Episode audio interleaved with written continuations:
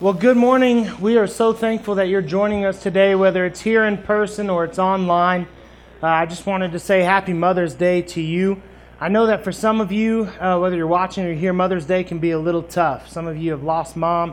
Some of you have moms has lo- have lost children, um, and it it's just can be a hard holiday. And so we just wanted to let you know that we love you, and we're praying for you. And uh, we want you to know that you should be celebrated today, even though it may not feel as much like a celebration today for you as it is for others. The second thing that I have to do is something that I have to do from time to time. It's not necessarily something I enjoy, but I need to uh, make an apology. Uh, last week, I was a little impassioned, uh, and I know that it did not come across well to some of you. Some of you uh, have expressed that you were offended and felt like I was attacking you, and I just wanted to say that I'm sorry for that. My goal is to always challenge, but never to personally attack or personally offend. And so, if you're one of those that find yourself in that camp, whether you're watching online or you're here with us today, I just wanted you to know that uh, I apologize for that, and I love you. And uh, I don't apologize for challenging you, but I certainly apologize for the way that I did it. And if you felt like I was yelling at you, or uh, attacking you personally, once again, I just wanted to say I'm sorry. Uh, today is our last week in our series Alive, and I have titled today Changed. We are going to be in Acts chapter 9. If you want to go ahead and switch to that, uh, we're going to be in Acts uh, chapter 9, like I said, verses 1 through 20. Um, we'll see, hopefully, uh, I changed the passage quite a bit this week, so hopefully we've got it all there. But what we're going to find out today, and what you probably know if you have ever had an interaction with Jesus, is that a direct result of interacting with Jesus is being changed. If you've ever had that interaction whatsoever, then you know what I mean. A real meeting with Jesus will change you. We look at stories in the Bible like that of the adulterous woman or the woman at the well, all of the disciples the bleeding woman, woman who just touched the hem of Jesus' cloak, the centurion and his servant, the man who was lowered through the roof by his friends, the pastor that's speaking to you today, and so, so many others. We look today at another person who was drastically changed by Jesus. Maybe his greatest transformation of character throughout the entire scripture and maybe even through history. And so we're going to look at what we can learn from this man's process. You may have guessed, being in Acts, we're going to look at Paul, uh, referred to in this passage as Saul, but I am going to refer to him as Paul. So if I say Paul, understand that I'm saying Saul. After Christ changed him, he changed his name. It's kind of like a public uh, profession of I am a new man. And so we're going to look at what we can learn from that process for Paul, how we as people who are being changed need to see Jesus, and how we as people who have already been changed need to look at people as they are going through that process of change. I need you to bear with me because we are going to read the entire passage today. It is 20 verses long, uh, but I just didn't see any other way around it in order to address the subject in the way I think it needs to be addressed. So, starting with verse 1 in chapter 9 of Acts. Meanwhile, Saul was still breathing out murderous threats against the Lord's disciples. He went to the high priest and he asked him for letters to the synagogues in Damascus, so that if he found any there who belonged to the way, whether men or women, he might take them as prisoners to Jerusalem. As he neared Damascus on his journey, suddenly a light from heaven flashed around him, and he fell to the ground, and he heard a voice say to him, Saul, Saul, why do you persecute me? Who are you, Lord? Saul asked. I am Jesus whom you are persecuting, he replied. Now get up and go into the city, and you will be told what you must do. Verse 7 The men traveling with Saul stood there speechless. They heard the sound, but they did not see anyone. Saul got up from the ground, but when he opened his eyes, he could see nothing. So they led him by the hand into Damascus. For three days he was blind, and he did not eat or drink anything. In Damascus there was a disciple named Ananias. The Lord called to him in a vision, Ananias, yes, Lord, he answered the Lord told him, Go to the house of Judas on Straight Street and ask for a man from Tarsus named Saul, for he is praying. In a vision, he has seen a man named Ananias come and place hands on him to restore his sight. Lord, Ananias answered, I have heard many reports about this man and all the harm that he has done to your holy people in Jerusalem. And he has come here with the authority from the chief priests to arrest all who call on your name. But the Lord said to Ananias, Go, go. This man is my chosen instrument to proclaim my name to the Gentiles and their kings and to the people of Israel. I will show him how much he must suffer for my name. Then Ananias went to the house and entered it. Placing his hands on Saul, he said, Brother Saul, the Lord Jesus, who appeared to you on the road as you were coming here, has sent me so that you may see again and be filled with the Holy Spirit. Immediately, something like scales fell from Saul's eyes, and he could see again. He got up and was baptized, and after taking some food, he regained his strength. At once, at once, he began to preach in the synagogues that Jesus is the Son of God. Pretty cool passage. Pretty important piece of history for Christianity. And if we look at verse 1, there's a really imper- important, important word in verse 1. And that word is still. Still. S T I L L. I can spell it, mainly because it's written down. Paul was still breathing murderous threats against the church. What does that establish? It establishes that this is not Paul's first rodeo, right?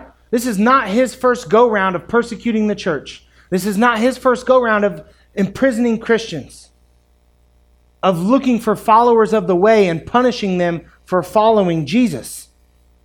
He had a long, long record. And here he's taking it to another level. You see, asking for letters from the high priest for the synagogues in Damascus would be like the State Department filing letters of extradition today. He was going to Damascus with the purpose of imprisoning people and carrying them away from their land to take them to Jerusalem. He wanted to put them on trial. He wanted to imprison them. He wanted to persecute them. And he wanted to kill them. How do I know that? Because it said that he was breathing murderous threats. He wanted to take their life. And so he's on his way to Damascus to carry out these threats when he meets Jesus. Or maybe more correctly stated, when Jesus meets him. sometimes you meet people, sometimes people meet you. And this was one of those occasions where Jesus stopped Paul dead in his tracks with a light so bright that it blinded him. And we're going to jump all the way from that story to 18 through 20. I'm going to read it real quick again. It says, Immediately something like scales, can't say that word well, fell from Saul's eyes, and he could see again. He got up and was baptized, and after taking some food, he regained his strength. Saul spent several days with the disciples in Damascus, and at once he began to preach the synagogues that Jesus is the Son of God. What do we learn from this? It doesn't matter how far you've fallen, Jesus can always raise you back up. This is important. It's important for people that are believers, that have a firm relationship with Jesus. It is monumentally important for those that don't have a relationship with Jesus.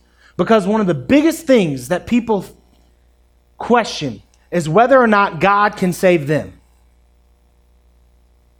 I don't know if God can save me. You're talking about forgiveness. You're speaking about forgiveness. You're saying it's possible, but you don't know what I've done. You don't know the things I've said. You don't know my actions. You don't know the way I've treated people. Christ may be able to save lots of people, but he can't save me.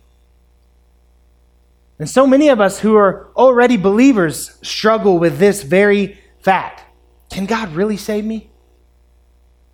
I know that scripture says if I just call on his name, he'll deliver me, but but can God really save me? I'm still struggling with sin. I'm still messing up. I'm still stumbling. God can't save me, can he? It's not possible. How could it be? We need to remember the story of Paul. We need to share the story of Paul a lot of times when we're evangelizing to others because this man was a murderer. This man was responsible for wrongly imprisoning people and persecuting followers of the way. Capital W, the way. He was responsible for ruining lives, for persecuting Jesus himself. Jesus even says that. Why are you persecuting me? Who are you, Lord? It is I. It is Jesus. He is persecuting Jesus. And he goes from that to being the author of the most books in the canonized Bible. That's a transformation. That is an absolute positive transformation. And if you can't see that, I don't know what to tell you. And if you can't look at Paul's story and see that you can be changed, that you can be forgiven, that you can overcome a past, then you may never see it. But you need to understand that Christ is here for you. If you ever think that anyone's too far gone, I'm here to tell you today that you're wrong. That's a tough pill to swallow. But if we look at the man that was on the cross beside Jesus, the man who was dying, being crucified because he deserved to be, because of the crimes that he committed, in his very last moments, when he asked Jesus for forgiveness, what did Jesus say to him? Today you will be with me in paradise. It is never too late. You are never too far gone. So be encouraged and encourage others. People need to know this. They need to see this. They need to know and feel that they are loved. Because true change happens when Christ blinds people to their past, just like he did with Paul. And he can do that for you. He can do that for you. Romans 10:13 says everyone who calls on the name of the Lord will be saved. Every one, every single person. Every single person. That person murdered somebody. Can they still be forgiven? Yes. That a tough pill to swallow for some of us, sure. If you're a member of the victim's family, would you ever want to feel that? Hopefully, if you know Jesus, you would, but maybe you struggle with that right? This person stole from me. They ruined my family's entire life. We had to file bankruptcy because they stole from me. I have that example because that's what happened to my family. A member of our very own family stole from us, cashed bad checks in our name. My family went from owning a very popular restaurant in Springfield to being bankrupt and living in government housing and shopping in thrift stores exclusively until my grandparents started helping us out once we were in like middle school and stuff. It took a long time to dig out of that hole. Can that person be forgiven? Absolutely. Is it easy to, to forgive for us? Absolutely not. Absolutely not. But we don't get to be the gatekeepers of forgiveness, and we're going to talk about that. But we need to be encouraged and we need to encourage others because as scripture clearly shows, you are never too far gone to be changed. You have never committed so much wrong that you cannot be forgiven. But we also have to know that change takes obedience. Change takes obedience. You see, many of us in this room face sin struggles. I've been very forthright about mine. The biggest one in my life has been lust. As a pastor, no one likes to admit that. It's embarrassing. Does Christ say that's your struggle, so it's all right? Right? No, he tells people to go and sin no more. So I have a responsibility to be obedient to that and to combat that. And so I've placed measures, and I've said this before, I put them in place to make sure that even if I am feeling temptation, it's not possible for me to, to partake, so to speak, without undergoing very, very, very drastic means. It takes obedience to change, to face those sins, and to overcome them. Some of our struggles may be more serious than others. But when it comes to defeating sin or turning our back on sin, we have to be obedient. You see, it may have seemed like Paul didn't have a choice. We look at verse 6, Jesus says, Now get up and go to the city, and you'll be told what you must do. But Paul did have a choice. He could have ignored these instructions. He could have said, No way. I've been fighting against you my whole adult life. My entire life has been dedicated to defeating you, to defeating the way, to imprisoning and persecuting your followers. Paul could have said, I'm not doing it. Now, I think Paul probably would have remained blind. I'm going to be honest. But he had a choice.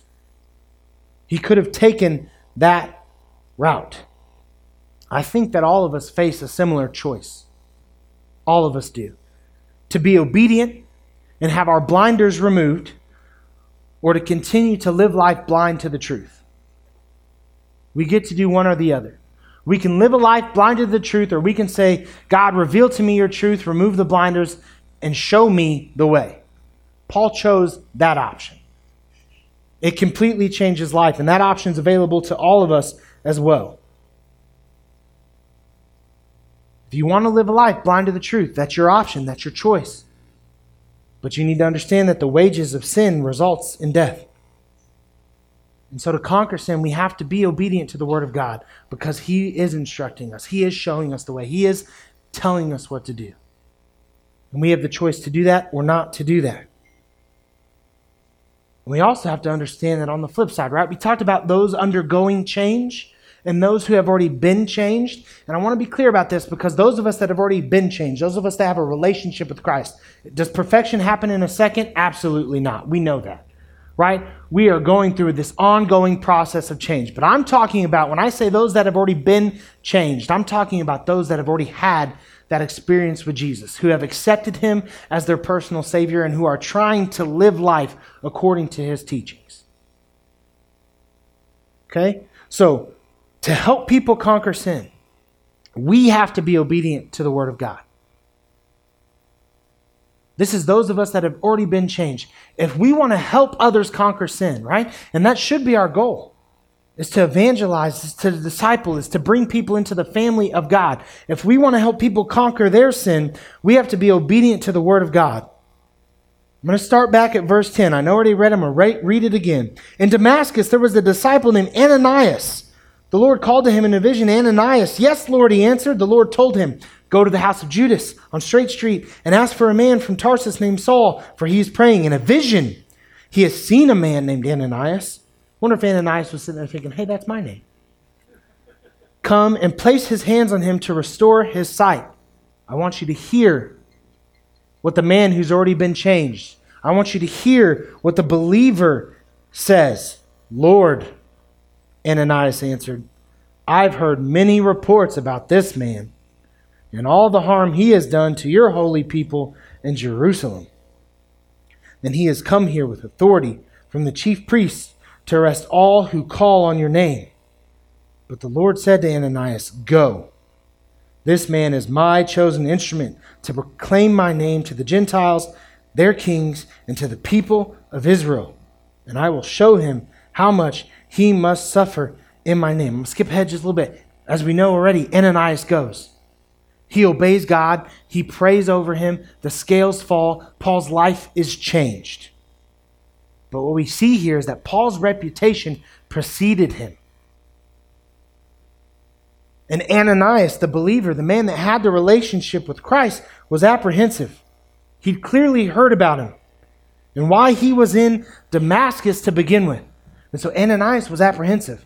I don't want to go talk to this man. I know why he's here. What if he imprisons me? What if he takes me off? What if he persecute what if he persecutes me? What if that happens? You see, but Jesus had already made his decision on the man. So what Ananias was feeling didn't matter. What does that teach us? Again, something that's very tough for us to come to grips with. But as I previously stated, we are not gatekeepers for the change that God can make. We do not get to make the decision on whether or not Christ has touched someone, whether or not Christ has changed a life, whether or not someone is anew.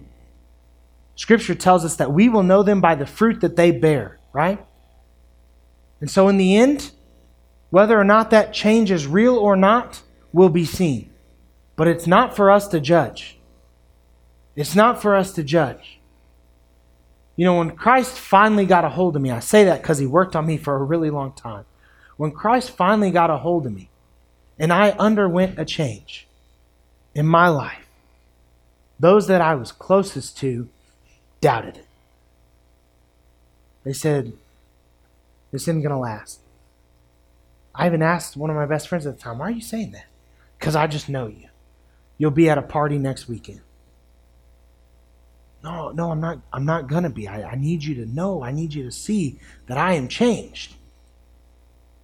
And those people that I knew that were Christians, that were my age, that could have surrounded me and helped mentor me and helped disciple me and helped move me forward in my relationship with Christ wanted nothing to do with me. Because my reputation preceded me. And I find it very hard to blame them because I know the things that I was doing, and they were the farthest thing from Christ like. And I wasn't exactly ashamed of them like I should have been, and I wasn't very secretive. So they knew the things. Those that I were closest to abandoned me, doubted the change that I said was taking place. Those that could have been there, that had already been through that change, that could have helped guide and lead and direct my steps, always kept me at arm's length. As Christians, what are we going to do? Because we don't get to make the determination whether or not someone is truly changed. Fact of the matter is that you never know what God is doing through someone. You never know how He is using you to influence someone that's going to improve the world, that's going to help build the kingdom, that's going to change lives. You see, Paul gets all the credit for his ministry, and he did great things, and he should. God bless you, child. But Ananias was the catalyst for the completion of the change that took place in Paul. You see, for Paul's ministry to ever begin, God needed Ananias to go and to be obedient, to lay hands on him and to pray for him, and to fulfill for, for Paul what God said would be. And you may get to be that for someone else in this world. You may get to be that for someone else in this world. Can you imagine being the person that led Billy Graham to know Jesus?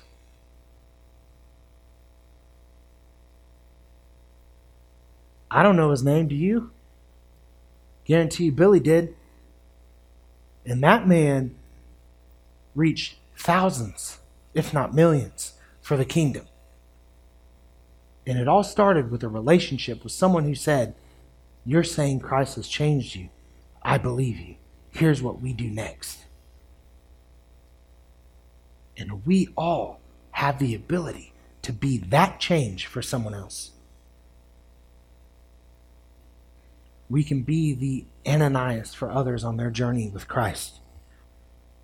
And the last thing that I think we see from this passage, and it's very important, is don't be afraid to step up and serve, even if you're immature in your faith. In verse 20, we're said at once, at once he began to preach in the synagogues that Jesus is the Son of God. You know, there are a few things that I think that we can take from the last line in this story. Like being changed by Christ calls us to action. We've already covered that. I think what stands out to me most about this passage is the immediacy of his ministry. Now, let's be honest, Saul had a little bit of a head start. He was a very intelligent man, he was a scholar.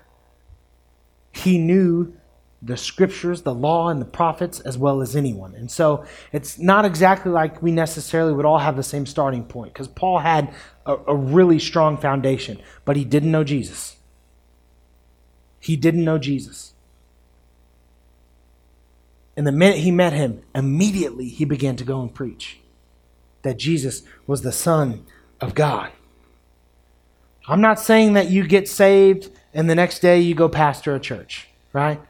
or you start applying for local churches. One of the first questions they ask you, how long have you been saved? Two days. Okay. Maybe call us a little later, right? I'm not saying that. I'm not saying that we get saved and then all of a sudden we go and, and, and we're just chasing after ministry. Maybe you are, because God may be calling you to that, and, and that's a good thing. That's important. But I, I, again, I just want to be clear that I'm not saying that you go right away and you're preaching in churches but you can serve. You can serve while you're on your journey to becoming more Christ like. Don't be afraid to serve because you are not fully equipped. This next line is something that we talked about, I think, in an elders meeting. It's not mine. It's really good stuff. I did not come up with it, right?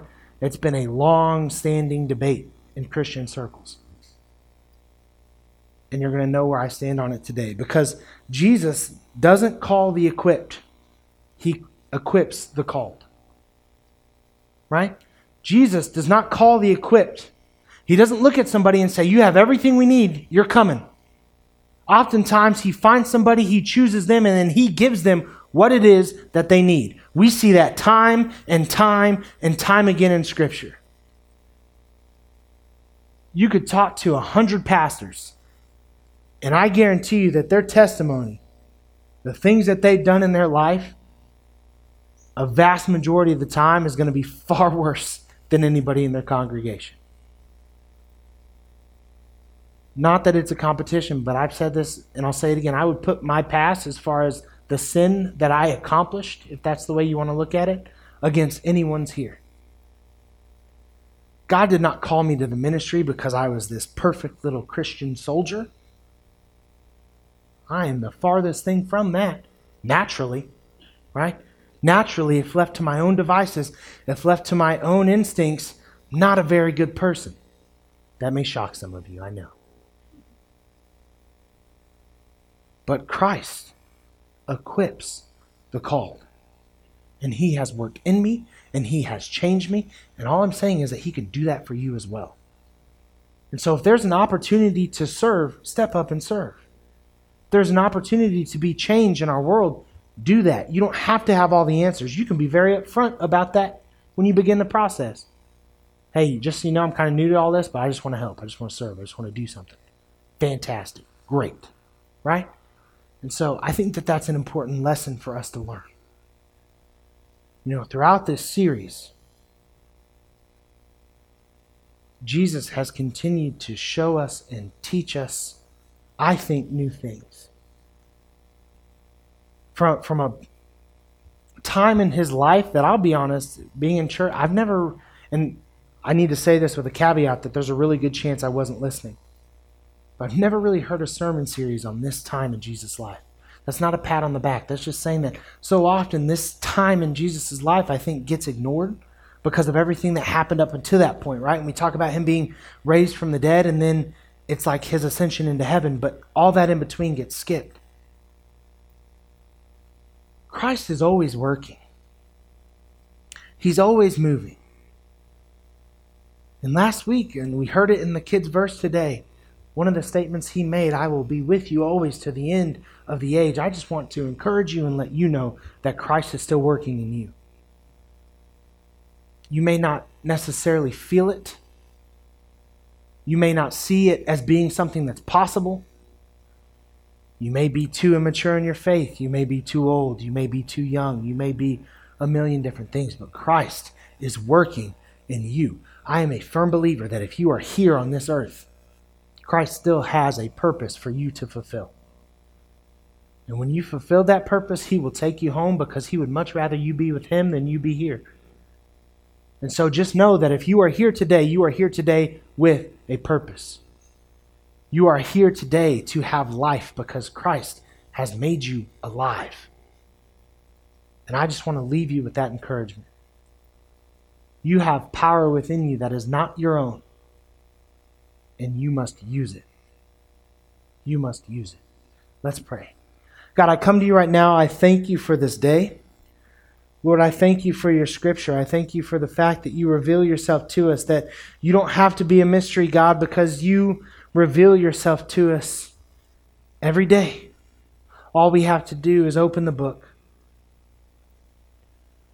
And you allow us to have relationship with you, and you allow us to connect with you, and you allow us to be changed.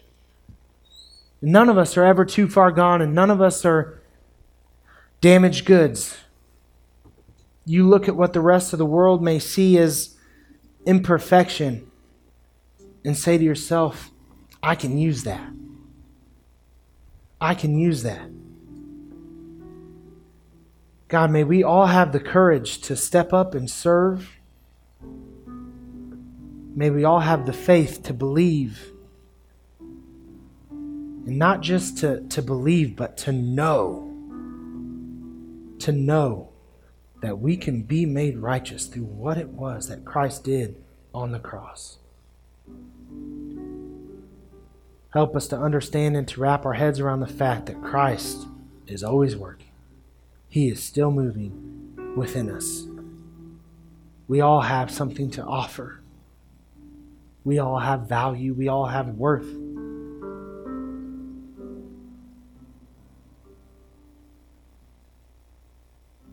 On a side note, God, I want to lift up all the mothers in this room today, all those that may be watching, really all those in our world being a mom is one of the toughest jobs that I think that you give any of us.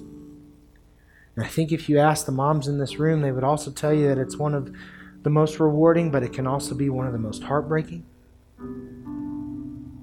It can be also be one of the most devastating. So God, not only do we want to praise you for the moms that we have in our church and the moms that are making the difference in this world, raising their kids upright and pouring their heart and soul into them. But God, we also want to raise up those moms today that are struggling a little bit. Because maybe everything didn't work out the way that they thought it would. They've lost the child, they're estranged from their child. God, be with them. Wrap them in your arms today and love them so very much. We ask all these things in Jesus' powerful name. Amen. Here to tell you today that God is moving in your life. I know I've already said that, but I just want to say it one more time. God is moving in your life. And if you don't know God, He is waiting to do wondrous things through you. And so, if you need to know what it is to have a relationship with Jesus, by all means, come talk to me today. If you need to be prayed for or you need to pray for someone else and you would like me to pray with you, I would be honored to come see me. If you'd like to use the stage as an altar, then do that as well. Otherwise, let's stand right now and let's just pour out an offering of praise.